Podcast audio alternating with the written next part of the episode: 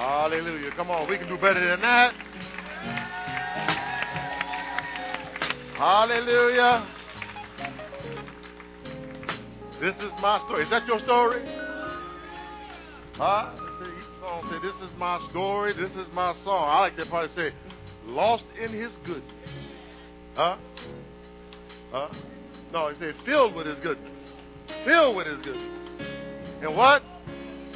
Lost in His love. Hallelujah. Don't you want to be filled with His goodness? Don't you want to be lost in His love? That's a good place to be. Inside and out. All about Him. Hallelujah. We thank God for for real.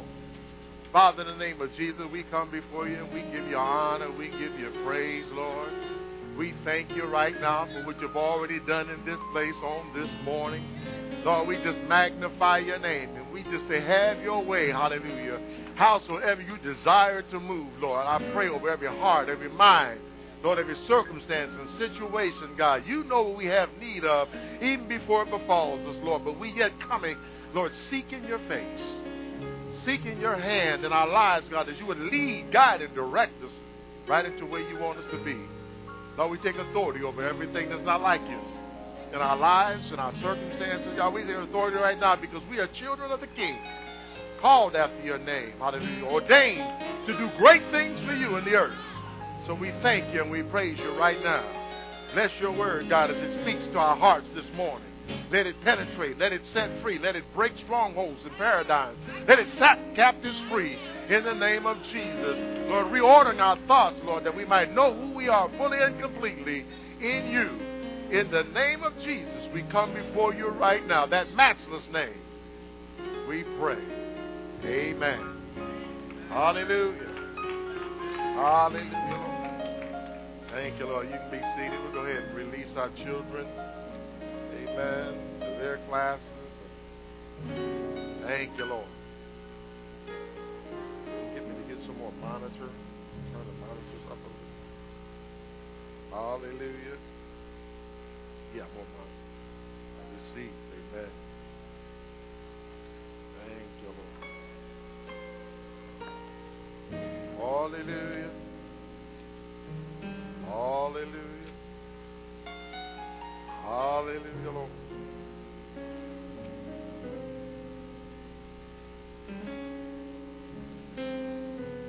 Oh, hallelujah. Y'all welcome to move on up, get a little closer if you desire, as the children are leaving out and their instructors. Thank you, Lord. Hallelujah.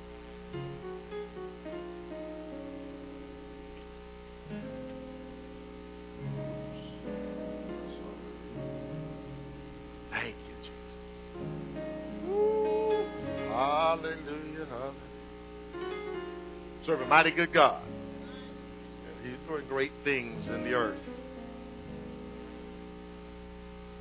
Thank you, Lord. Hallelujah.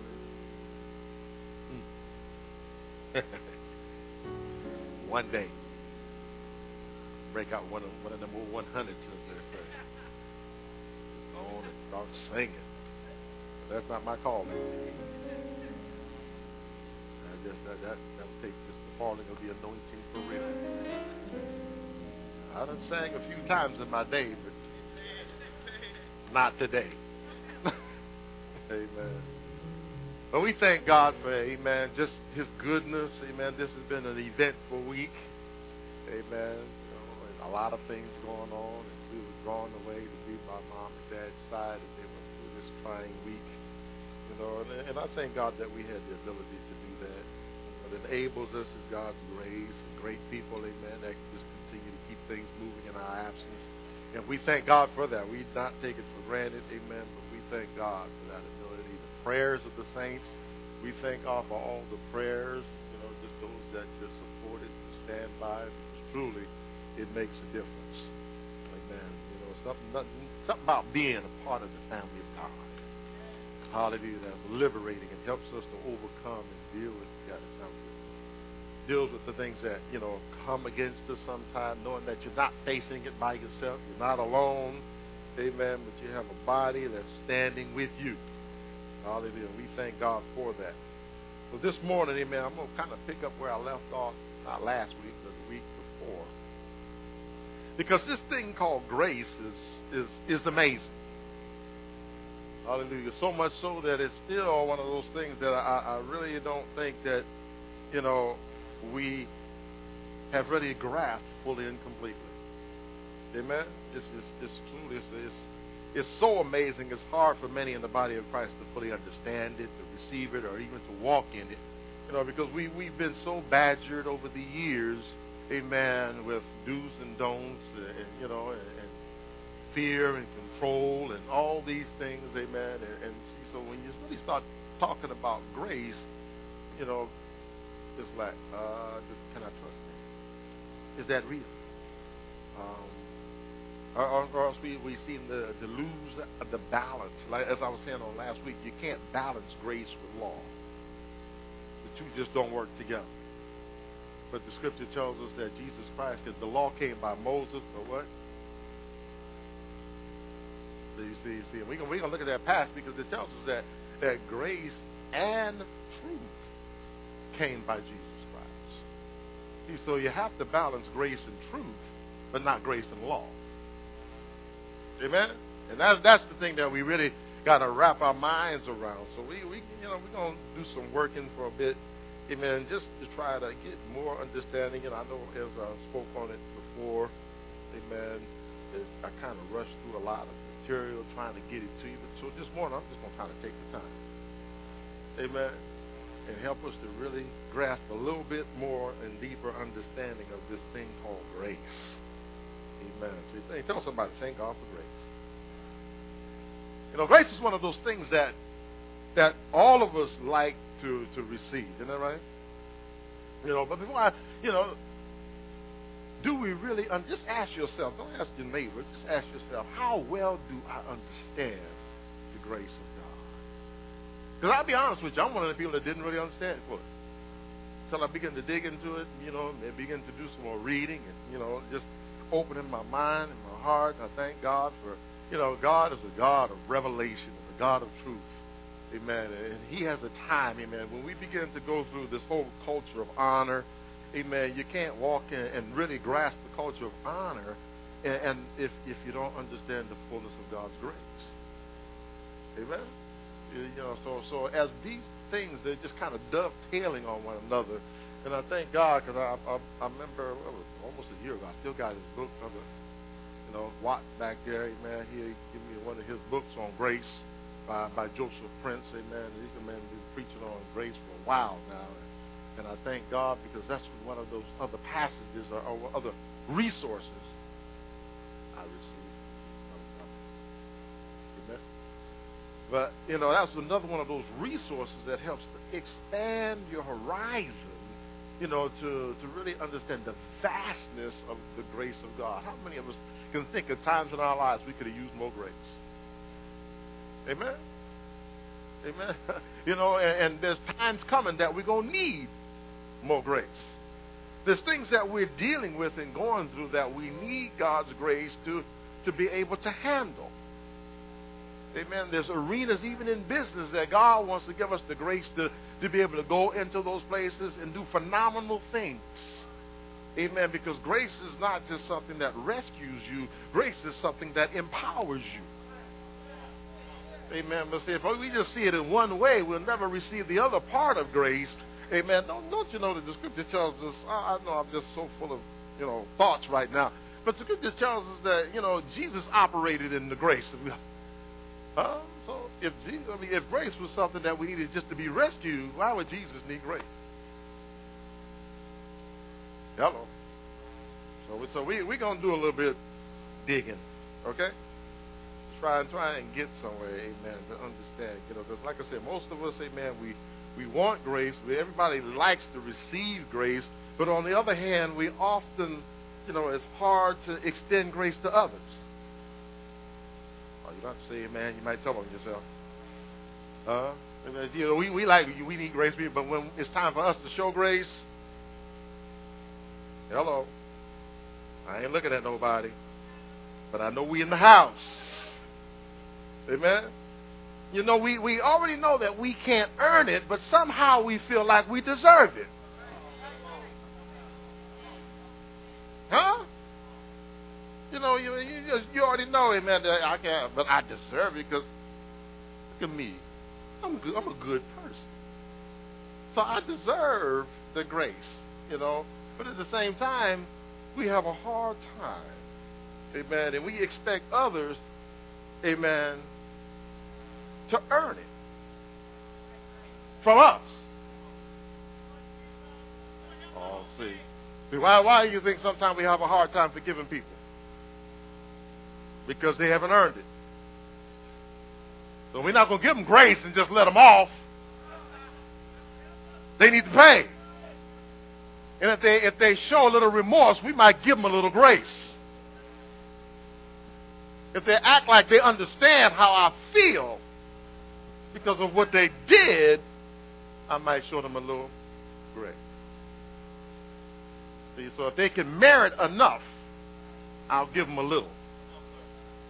Ain't y'all glad God don't operate like that? Huh? Because, but, but see, that's that that in itself is a telltale sign that we really don't understand God's grace. Because if we handle grace like that, we don't really understand what the true grace that we're talking about. I'm not talking about the grace period on your bill, you know, on your house note, or you know, your grace period on your credit card, or you know, on when, it's time for your rent, they give you an extra ten days. You know, you got a little grace period. They won't charge you no interest. But if you go beyond that period, they're going to jack you up. Ain't you glad God don't have no grace period? Uh, amen. So we, we got to get past that, amen. Grace is, not, now, true grace is something that must be given at the complete cost of the giver. You might want to write that down. Say, grace is something that must be given at the complete cost of the giver.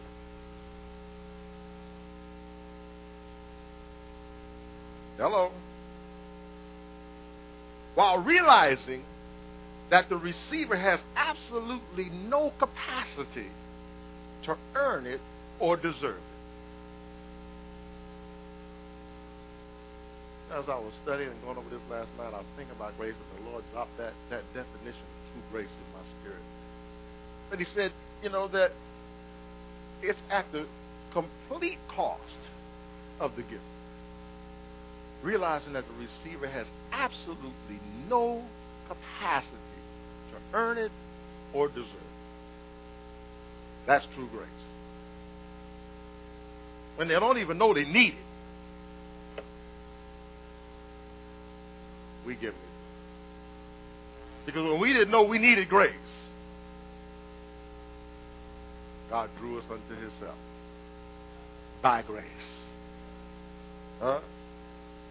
So, so this cost that we pay, the cost that the giver has to give, amen, what, what is the cost of grace? This kind of grace that we're talking about, what is that cost? You know what the cost of grace is? True grace is. And I'm going to say this because when we think about God, we'll see it, but we need to look in the mirror and be able to see it too. See, because the real cost, now it's, it's deep, it's heavy.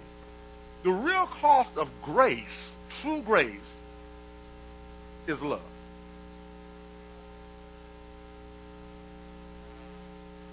Grace is going to cost you some love. Think about that. When the Bible says that God so loved the world that he gave. So when we begin to understand the depth of his love that drove him to give grace to sinners like you and me, to bring us out of sin and, and place us in a place of his righteousness, all it cost him was his love. Love caused him to come down from glory and put on a body of flesh. Love caused him to walk amongst us and feel the pain and the suffering and all the things that, that we go through in a body of flesh. That was love. Love drove him to the cross to be crucified for you and I. Love did that. Amen. So I'm, I'm trying to help us to see what love looks like. Amen. And, and it was love that nailed him there. He said, you know, and, and even love took him off the cross. Oh, he didn't stay there, but love took him off the cross. Amen. And the scripture tells us he went into the grave and preached to the souls that were in captivity. Amen. That's a whole lot of grace.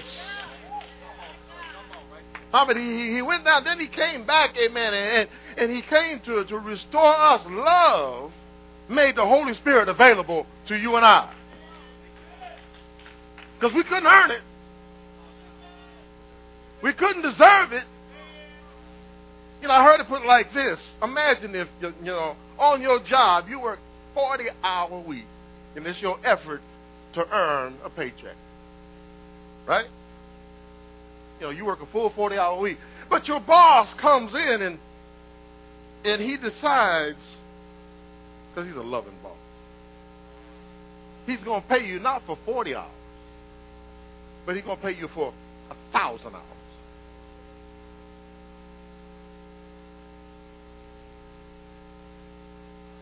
Anybody got a problem with that? Now think about that. There's only 168 hours in a week. Even if you work 24 hours a day for the seven days, not just five, but for the full seven days, you still couldn't earn a thousand hours worth of pay. No way. Physically, you couldn't do it. Not enough time in the week to do it.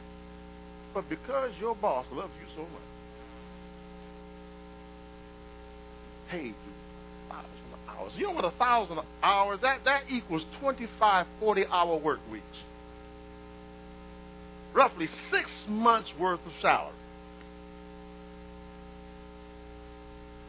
Now, now, as you're thinking about that, you know, you can depend on how many, how much you're paid an hour, add all that up, and cross, you know, and figure it out. And say, wow, that's a whole lot of love. That's a whole lot of grace. Now, I want you to think about this, though.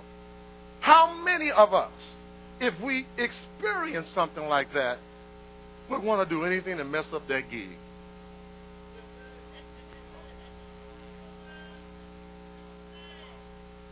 Which one of us would, would do something to, you know, upset that boss?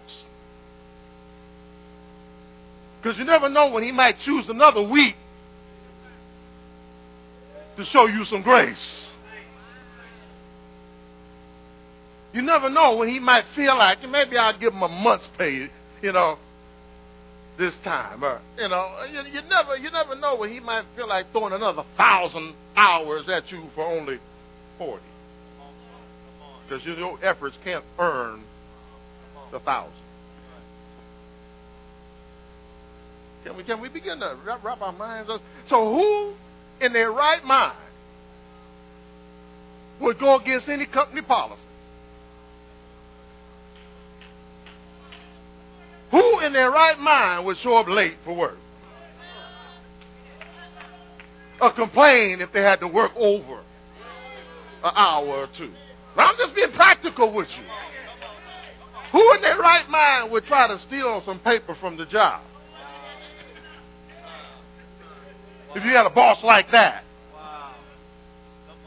go against any of his his rules or you know, go against anything that he requested of you. Who in their right mind would jeopardize a relationship that's so loving and graceful, knowing that you couldn't earn what he's willing to give you? I see, we can understand that in the natural. But come on, y'all. I want y'all to understand that God exceeds that by billions of hours when it comes to His grace compared to what our little effort can do to be able to earn it or receive it. We can't even begin to come close to what He's made available to you and I. I'm talking about, you know, I got to get back to my notes here, but I, I, I'm talking about not just in this life, sometimes we limit him, amen, to just this life. you know, 70, 80, 90, 112, 120. We, we limit him, amen. But, but see, the grace that he's offering us, the benefit that he's offering us, it goes into eternity. Now, can we imagine? What can you or I ever, ever, ever, ever, ever, ever, ever, and one more ever, do to earn what he's making available?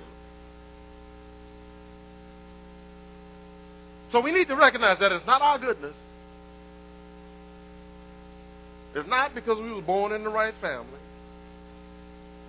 It's not because we have any significant intellect. Come on, y'all. I mean, think about this. We bring absolutely nothing to the table.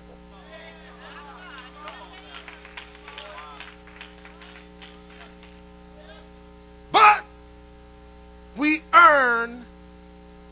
We're not. Whoops, hold it. Thank you. I had to catch myself.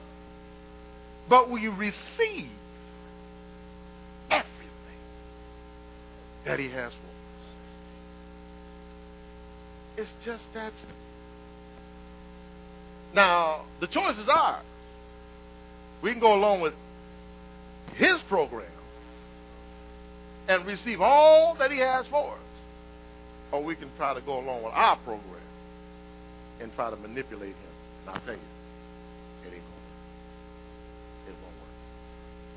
So it's best to go along with His plan and do it the way He has designed for us. Amen. And He's made it all available to us. And it's because of His love. Everything that the Lord has done and is doing for us, even to now and beyond, is all motivated by His love for us. That's amazing. That even while we were still jacked up, it was His love that reached in and brought us out. Even after we came to Him, Amen, and, and well, maybe maybe I'm the only one that you know came to Him and still had some issues. I know I'm not the only one, but you know, I'm, I'm letting I'm letting y'all off easy, you know. But we came to him and we still had some issues. We still, you know, messed up here and there. He never ever beat us up. Hello. I said he never ever beat us up. Other Christians beat us up. We beat ourselves up. But he was constantly saying, Come unto me. He's constantly lifting us up and drawing us out. You see, that's the God that we serve. That's how He sees us. Amen. And He's wanting to draw us in unto. Remember, God so loved the world that He gave. Amen. Let's look at a couple of quick examples. Amen. Of how Jesus operated in His grace. Amen. First of all, we're going to take a look at the, the impotent man who laid by the pool for 38 years. You know, and when Jesus came to him and began to question him as to whether he would be made whole, turn over to John, the fifth chapter with me. You know, as Jesus, I don't want to read the whole thing, but I just want to hear a few verses. But as, as he came to him, he began to question him, Will thou be made whole? And the man began to give him every reason why he couldn't. He didn't ask him, Why can't you be made whole? He asked him, Would you be made whole?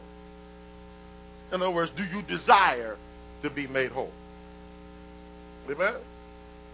You know, but Jesus didn't let all his excuses and reasons, I have no man, while he's putting his confidence in man.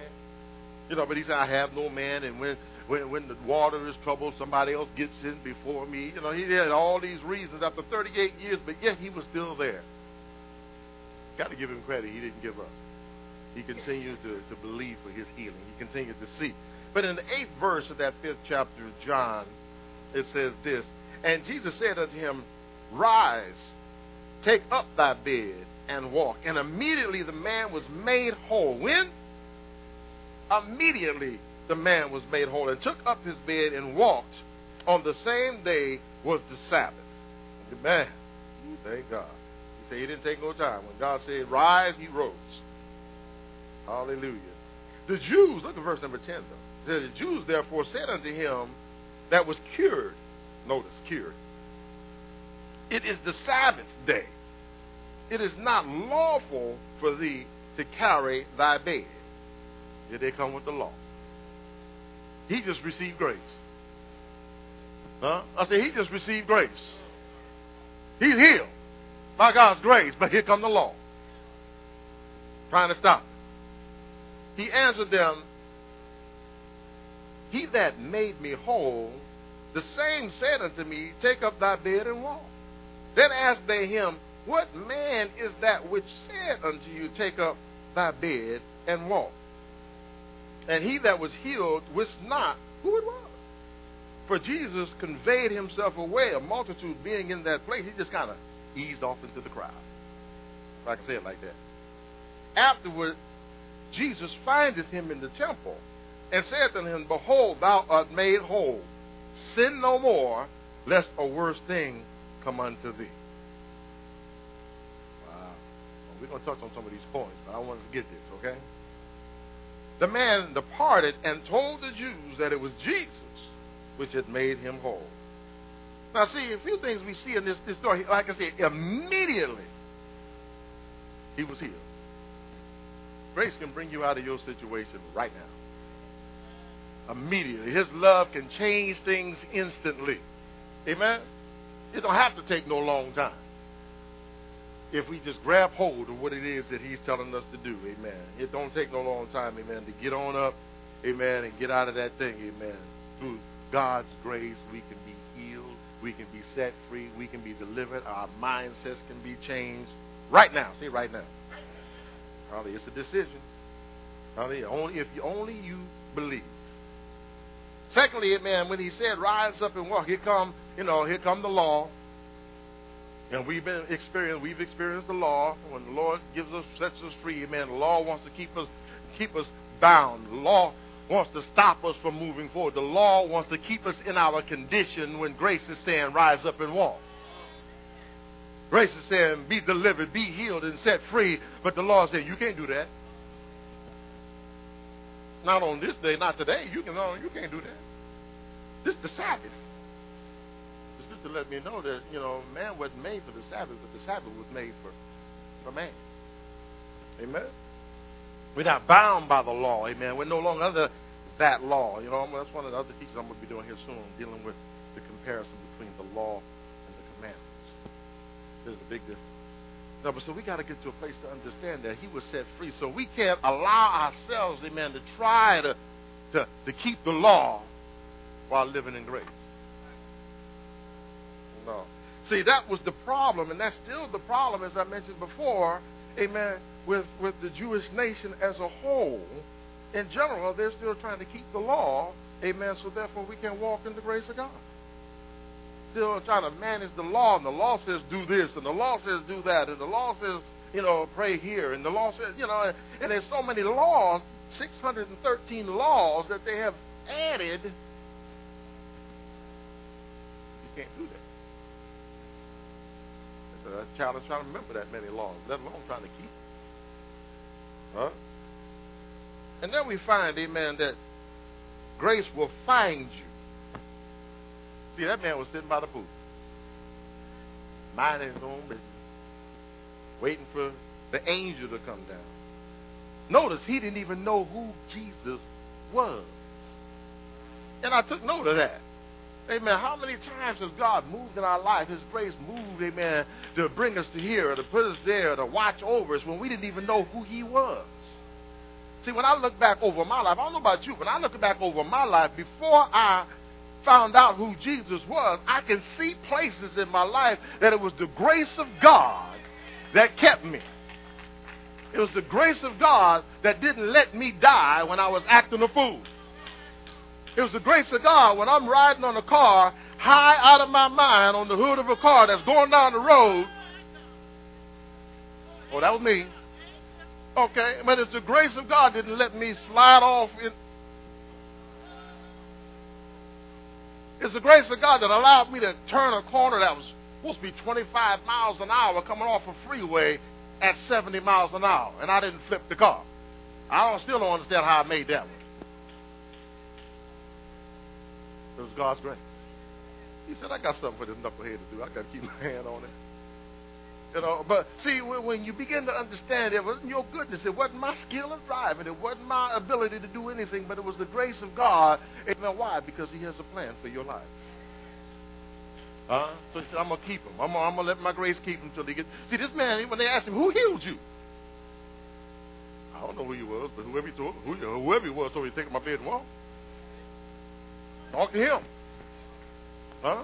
Talk to him. He's the one that told me, and I'm healed. You know, and, and so we got to get to a place to understand that God's grace is operating even now. Even when you, when you and I choose to act crazy, His grace is still there. Ain't that good? Ain't that good to know? That God ain't throwing me away because I'm trying to throw myself away. Huh? He ain't ruling me out because I'm trying to rule myself out. Uh, his, his, grace is right there, still trying to lift me up and, and bring me to a place that I can acknowledge Him for who He is. Hallelujah. While everybody else might be beating you up, He's trying to lift you up. My goodness.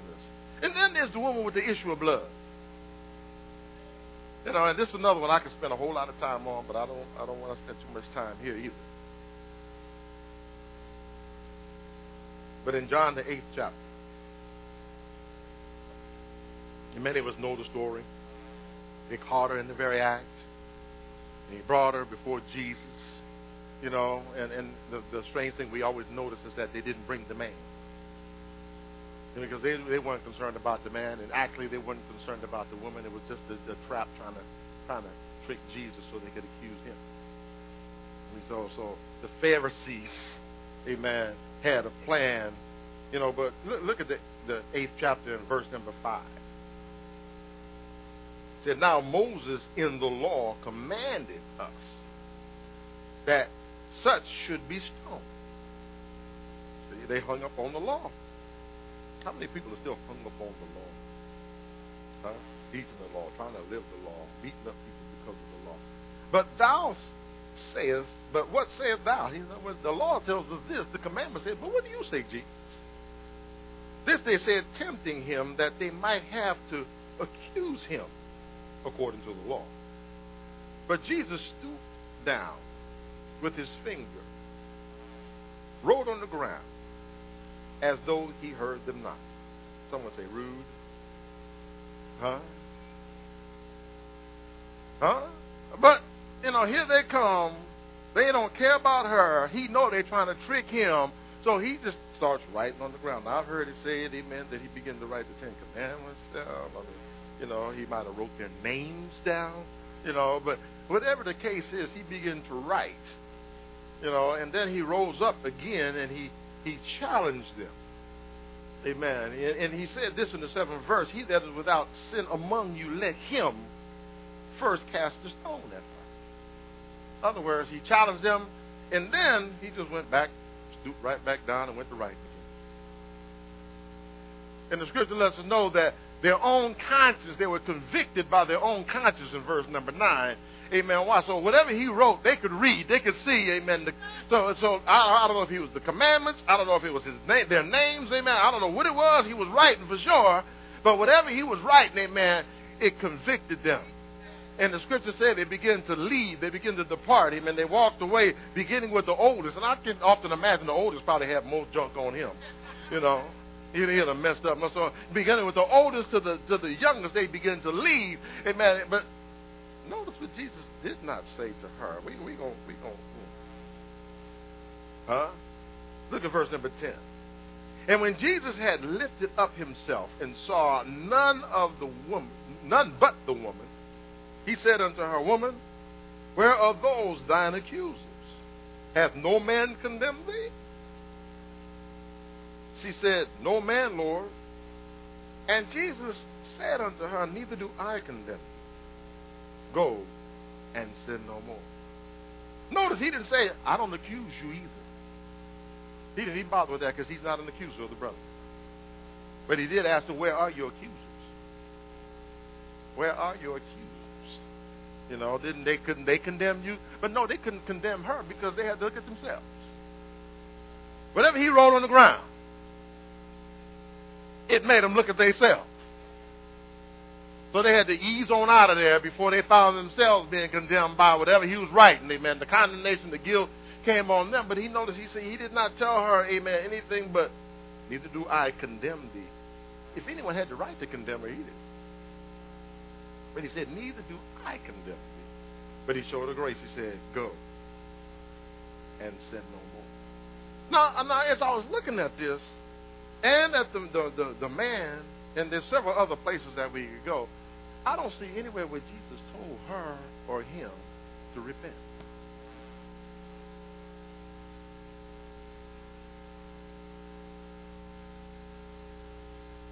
That kind of baffled me for a minute. Because I know the Bible says, repent and be baptized.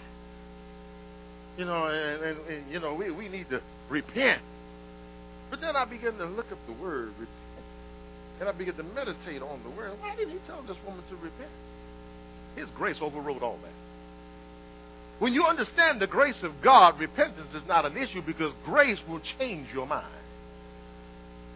Because when you really begin to look at the word repent, it really, you know, we, we have given the word repent such a negative connotation, connotation that anytime we think about repentance, it's just coming out of sin. Repent from your wrong. Well, if that's the case, how could the Lord repent? And there's a whole lot of places in the Old Testament you read where the Lord repented. When he was ready to destroy the people, he said, The Lord repented. When he was upset with them in another place, he said, It repented him. You know, in other words, when I looked it up in the in the original language, it said it was he regretted. He didn't sin. But so to repent really means to change your mind. But I think the, the demonstration of his grace in this man's life, the demonstration of his grace in this woman's life was enough to make them change their mind when we really begin to see the grace of God and the goodness of God, you can't help but change. It's like you, you I mean, let's go back to your boss who paid you a thousand hours. You might not have liked him up to that time. You might have thought he was a taskmaster up to that time. You might have thought he was cheap up to that time, requiring of you more than you wanted to do. But when he showed you that check, representing grace, what happened? Did he have to tell you change your mind about me? No, you changed your mind right there. I like this guy. He's fair. He's good. I'll work for him. But you know, it, it, it, all of a sudden, it changed your thoughts. It changed your view. It changed you. So when you really understand grace, it changes you. No one has to tell you to repent. No one has to tell you to change your mind. No one has to tell you to stop sinning. Because grace changes you. Grace brings you out of places, amen, that, that a wagging finger can't. It brings you out of places and does things in you, amen, that accusations won't. Come on, y'all when we really begin to understand the, the, the magnitude of God's grace, we won't be running around saying grace is a license to sin. The only way you do that is when you don't understand grace. Come on now. I like this man. I like how Jesus operates. How about you? Uh, he said, I don't condemn you, amen. He said, no one had a right neither do I. And then I noticed something else. That in both accounts that we looked at, he told them both the same thing. Sin no more. So I looked at that also. I said, go and sin no more. And then he told the man, sin no more. Huh? Lest the worst thing come on you. He didn't say, I was going to put something on you. Huh? He didn't say, if you do, I'm going to get you. Uh, so, so I begin to look at that also, and it began to become clear that what he's telling them that as your condition is connected to sin. And when we choose to enter into sin, we choose to enter into conditions that we ought to.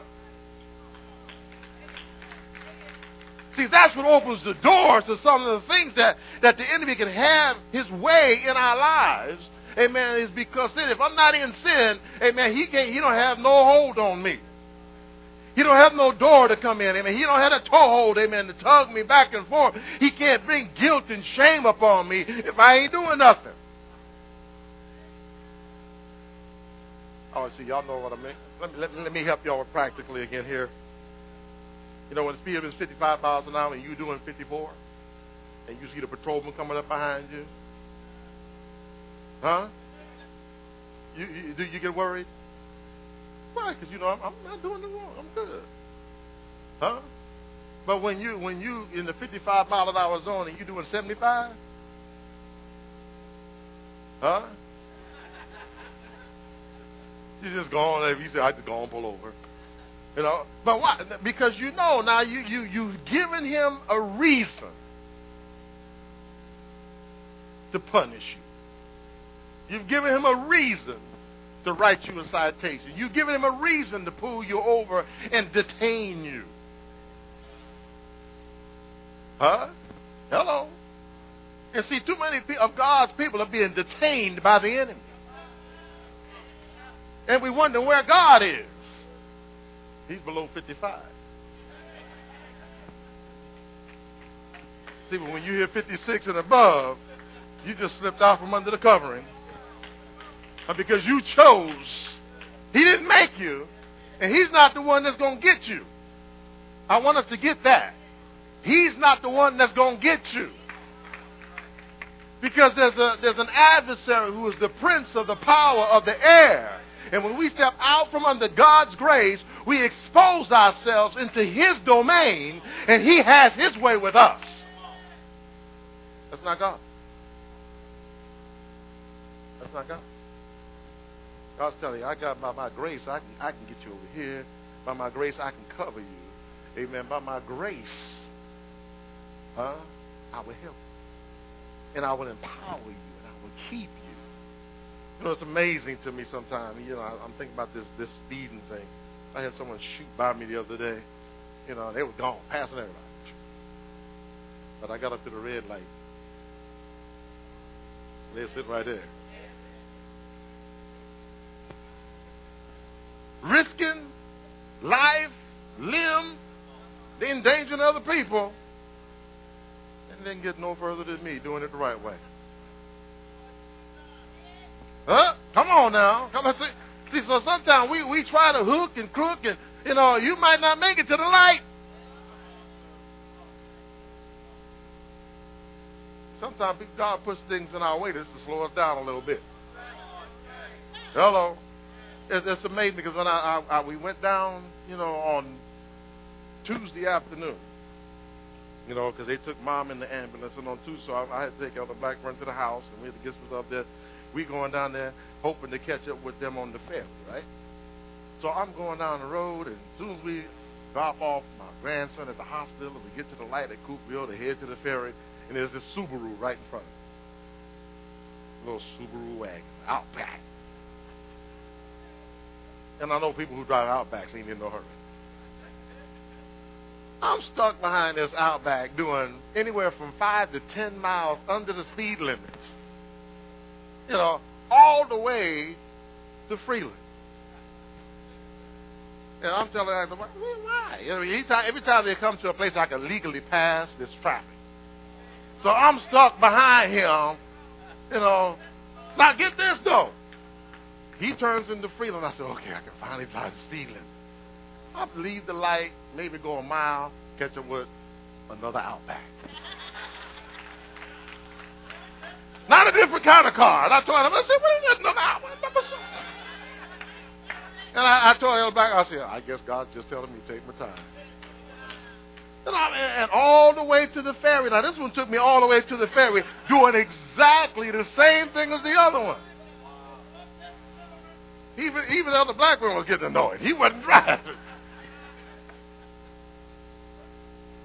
I'll tell you. And, and now, now, see, that's not the thing. But even we came back.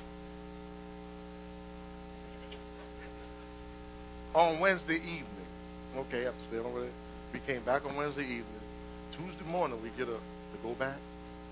Th- Thursday morning, thank you. I always get Tuesday and Thursday to go back, and guess what?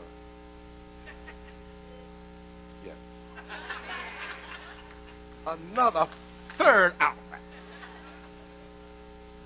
I say most people down on the south end must love Outbacks. You know, I'm, I'm saying God has a way, amen, to slow us down. Amen. And I, you know, and oftentimes, you know, I've been in situations where when I slowed down, when I got further down the road, there was an accident. There was a situation. So even that, I recognize that, okay, God, by your grace, you whatever you're doing, I'm not, I'm going to wait on you. Amen. Recognize that He has a way of getting in our way sometimes. Amen. When we try to get in a hurry, not just naturally, but spiritually, He can slow us down. Amen. And recognize that it's because He loves us. It's because he's trying to work something out in you. Amen. And see, sometimes we want to get in a hurry. Amen. And we, we done got down the road and messed up. I realize, amen. But he said, go and sin no more. Mm. Now, now, I'm telling you. And I, I just got to go back to the story with the boss.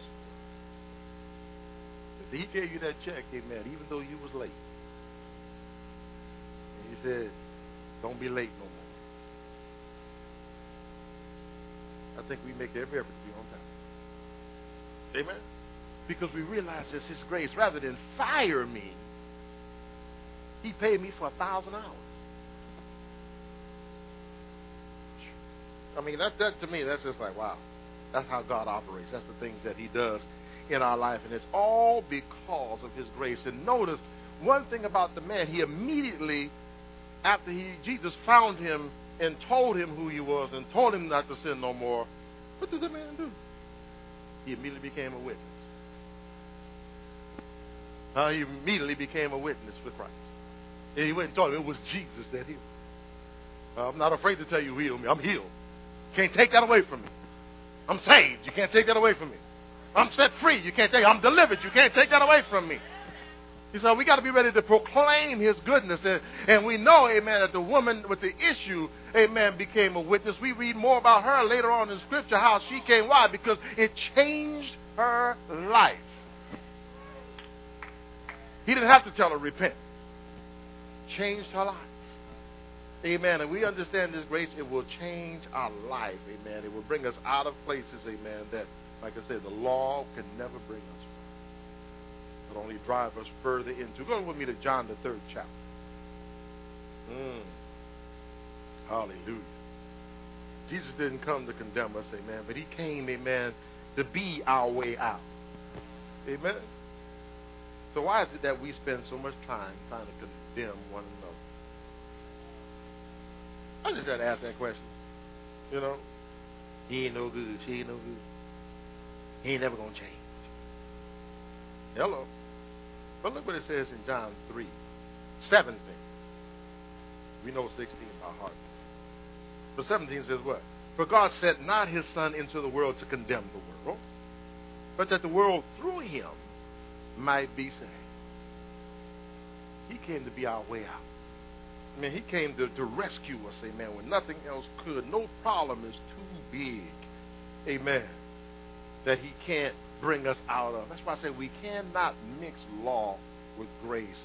We just can't do it. The Apostle Paul said it like this, amen, when he when he was dealing. Go to Galatians 2 and 21.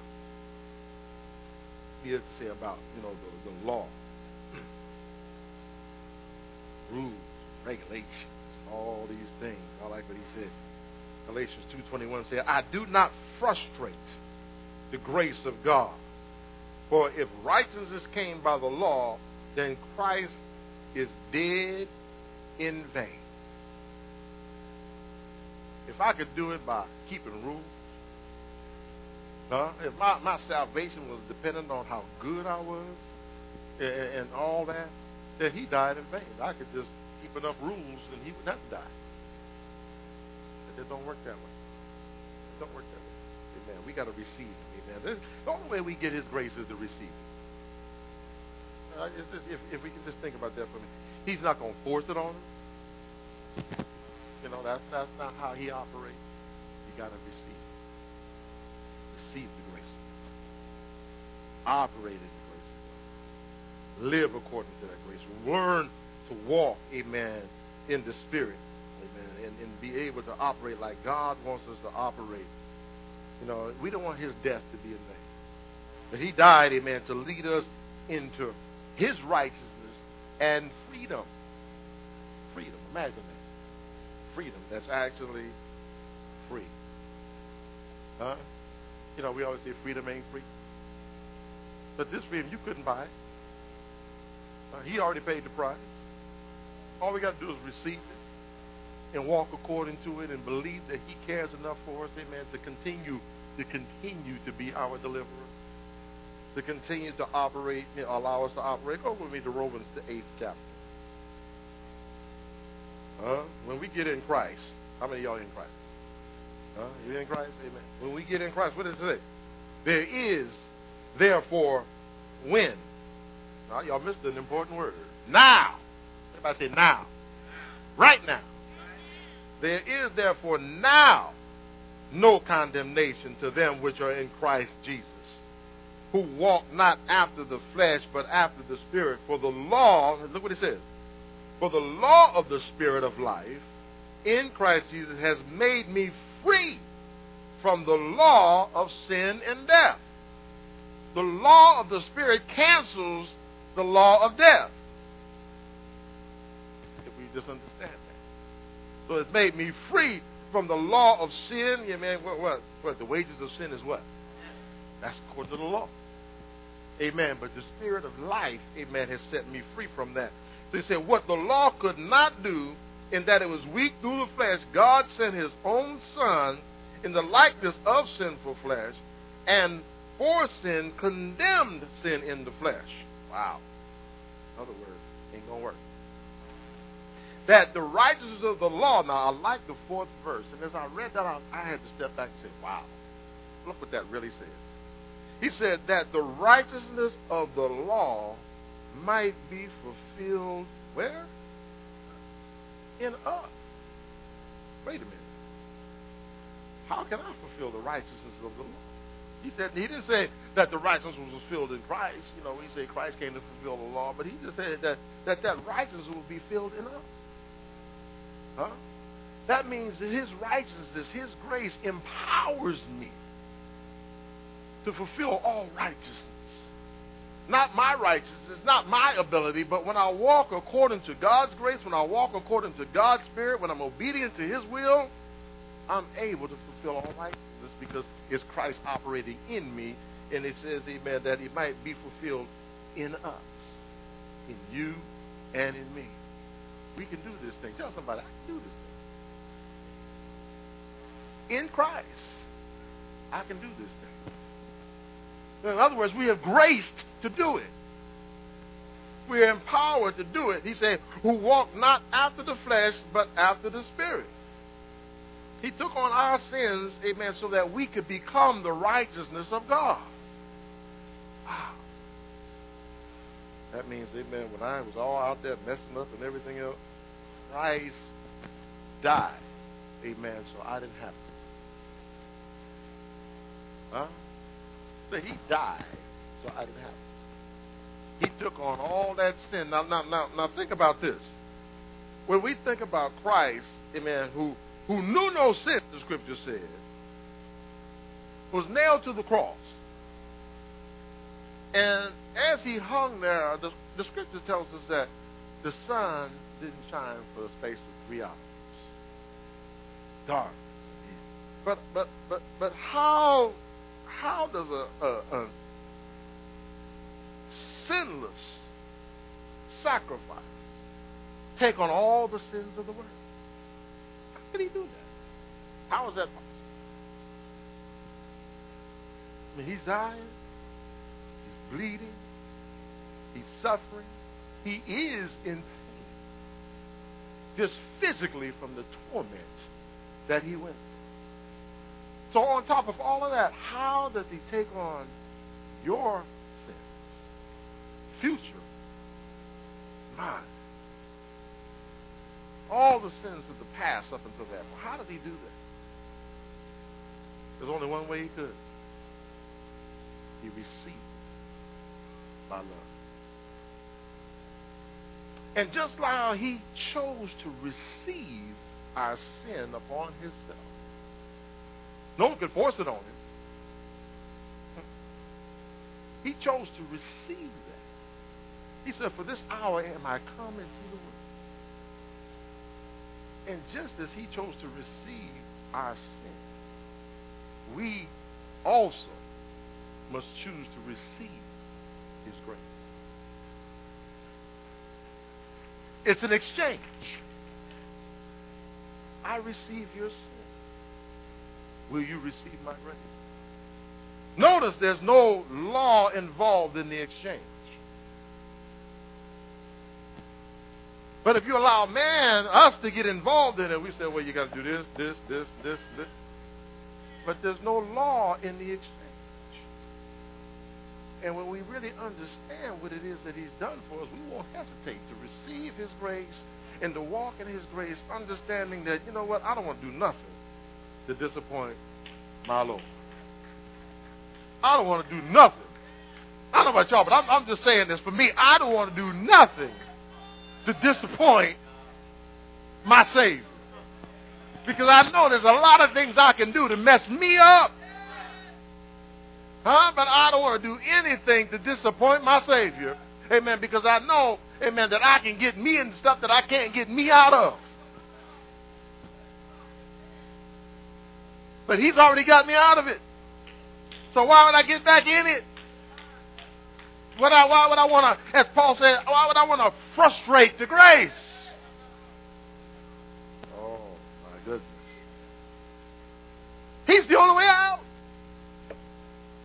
Think about that. It's not money, not fame, not notoriety. He is the only way out of our condition.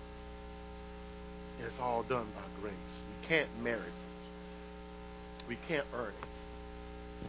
But we can receive. And you know what? He doesn't just give us a part of it. he don't operate like that. You know? I mean, he, he gives us the full measure. And that's up to us whether we're going to choose to receive it or not. 2 Corinthians 5.21, it says, For he hath made him to be sin for us, who knew no sin, that we might be made the righteousness of God in him. He didn't know no sin. So he, so he swapped places with us. How many of us would want to swap places with someone on death row? Come on, think about it. You, you, you ain't never done nothing wrong in your life. You ain't never cussed, drink, smoked, lied.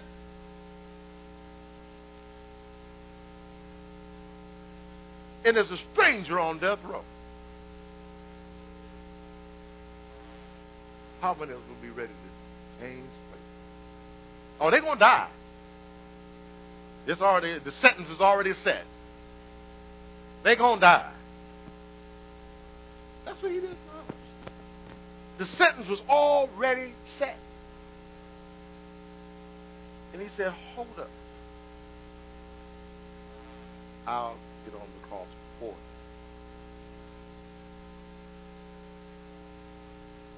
While we were still carousing. Huh? Come on, somebody.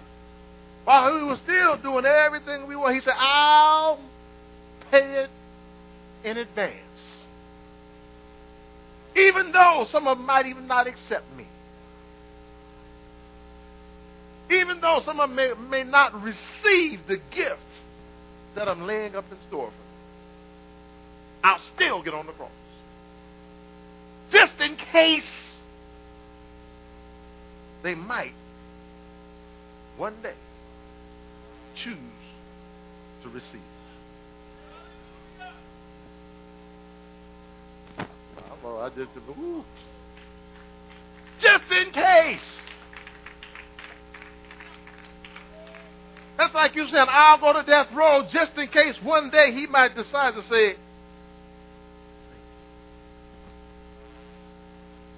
Now that person you you you delivered off death row may never even ask your name. He might go right back out and keep on killing and stealing and doing everything he wants to do.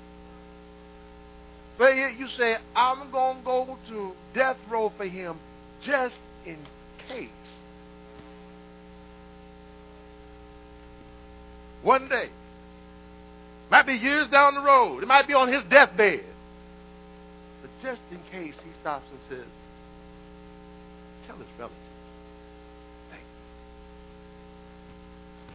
I, don't know if y'all I don't know if y'all feeling like I do, but see, when I, when I think about God's grace, His deliverance, how could I do anything how could I put me and my will and my wants and my desires ahead of the sacrifice that he made for me? That sacrificial love that came to deliver. Hmm. And look at this. Even after we come to him, he know we still got issues. Come on. Just look at somebody and say, he know we got issues. Come on, come on. Yeah, I mean, it's there, it's there, it's there. But look at 1 John 2, verse number 1. 1 John 2 and 1. He said, My little children, these things I write unto you that ye sin not. He said, I'm trying to get you not to sin. Huh? He said, and if, say if, say again. Notice they didn't say when. The when connotes a plan. Okay? Hello. I don't want to hang out there too long. But he said, what? And if any man sin, we have an advocate with the Father. Jesus Christ, the righteousness. In other words, if we do mess up, you know, the old nature, something pops up that we didn't deal with, you know, and, and, and that, you know how many times you, you, you, I was good, but they got on my nerve and I, I said a cuss word or I smacked them and I didn't even know that was in me. I thought I got over that. You know, I mean, if you do something crazy because the flesh overwhelms you, he said, I'm still not going to throw you away. I'm still not going to cut you off. But he said, You have an advocate. What's an advocate? It's a lawyer. It's someone that pleads your case. But guess what? The trial is already finished. Jesus ain't going to come back and get on the cross. The trial's already finished. He's already advocated for you. All you got to do is say, Lord, I'm sorry. Oh, goodness. Because it said the second verse says this, and he is the propitiation. In other words, the advocate. In other words, he, he is the, the payment for our sin. He's already handled it. So I know there's a lot more passages that I can go to, but I, I want to, you know, just realize this. And look what it says, and not for yours only, but also for the sin of the whole world. Ah, my goodness. He has got his grace all around us. Righteousness, forgiveness, available to us. And yet, this is the key. We got to take ownership of where we are. Amen. We got to take ownership of where we are, accept where we are, and make the changes we need to make in our relationship with Him so that we can walk into the liberty that He wants us to walk in. Hallelujah. Change how we see things. Change how we embrace things. Look, you know, as the Apostle Paul was instructing Timothy, amen, of how to approach the, those that were wayward. Look what he look what he said. Let's go to Timothy. We almost done. Second Timothy, second chapter. See, it's up to each one of us to take that ownership. Lord, I know where I'm at. I need the, I need the, I need your grace. Bring me out. Help, strengthen, build me up. But in 2 Timothy 2.24 through 26, he instructed Paul, Timothy, this way. He said, and the servant of the Lord must not strive. In other words, you got to struggle with folks. But be gentle unto all men, apt to teach and patient. just teach them. Be patient with them. in meekness, instructing those who oppose. What's that saying? You see what he's saying? Instructing those who oppose themselves. In other words, who are messing themselves up. Those who are going against themselves.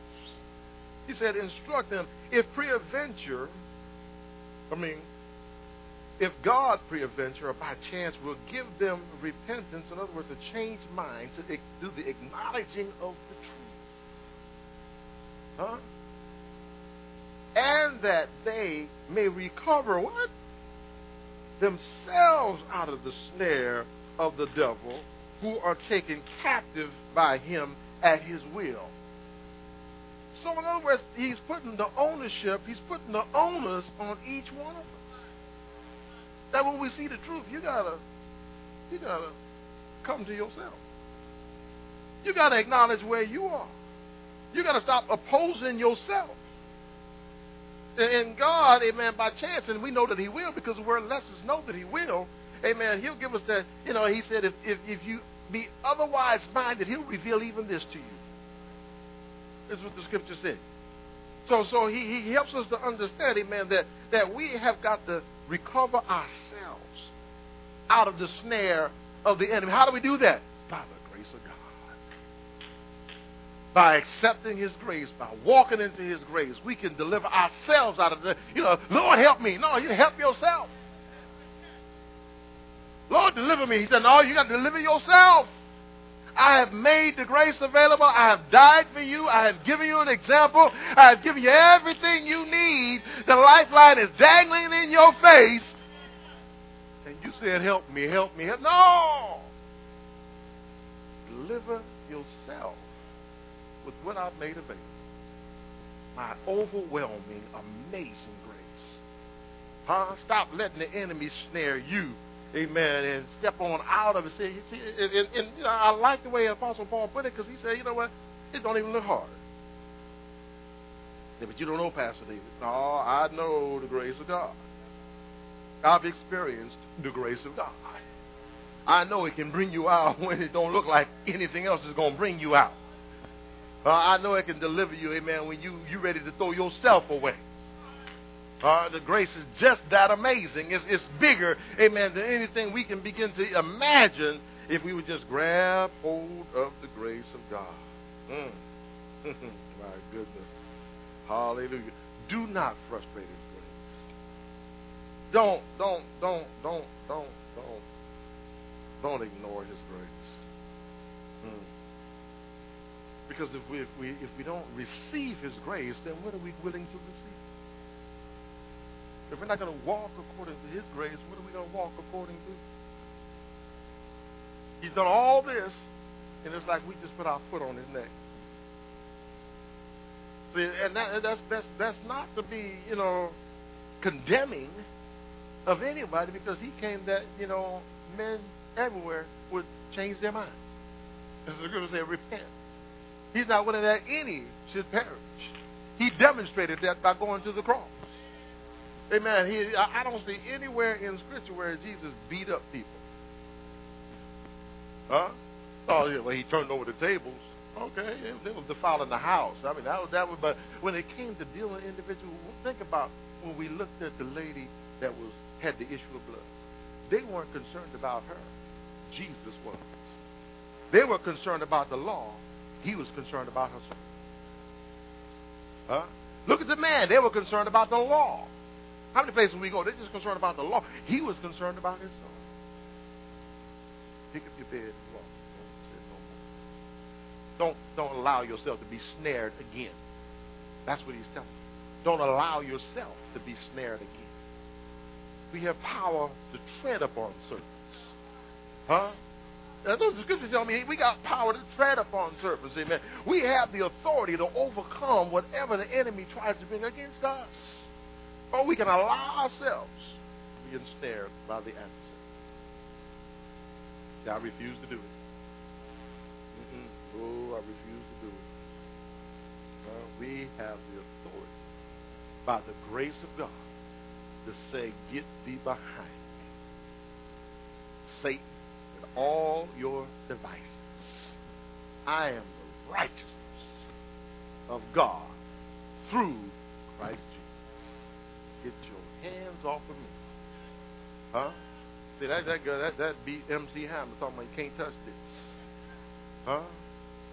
But child of God, you can't come in unless I let down my grace and let down the God, the, the, the grace that God has over my life to bring me out, to set me free, to empower me to do what I need to do, to bring glory to His name. Huh? Woo. He's done all this for us. Let's stand. Get ready to wrap up. It's all by His grace, His love, His forgiveness, His sacrifice. And all we have to do, this just blows our mind. It just seems too easy, is to receive it and choose to walk in it. When the adversary comes, when the pressure comes, call on the grace. Lord, I need some grace. Lord, I need to. I, I remember, you know, as a, as a young Christian, coming on up through the years for years, pressure came, when things came against me, when I felt like, you know, I, I was about to lose, I, I, I always had a phrase. My, my wife and kids will tell you, I always said to look, Jesus, keep me near the cross.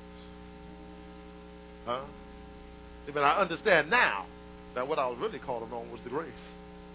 Lord, I need your grace right now. I'm about to blow up. I need your grace. And, and guess what? Just by doing that, it helped me to overcome so many situations. It helped me to walk in the peace and the patience of God. Huh? Just by injecting Him, even in that small way, became huge. Hallelujah.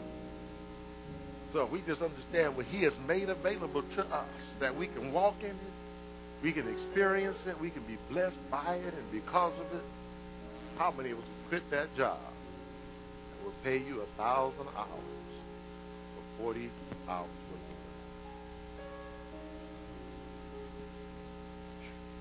that's just a symbol compared to what God can do to you. That comparison would be a thimble of water in the ocean compared to what he makes available to us. That's how good our God is. Hallelujah.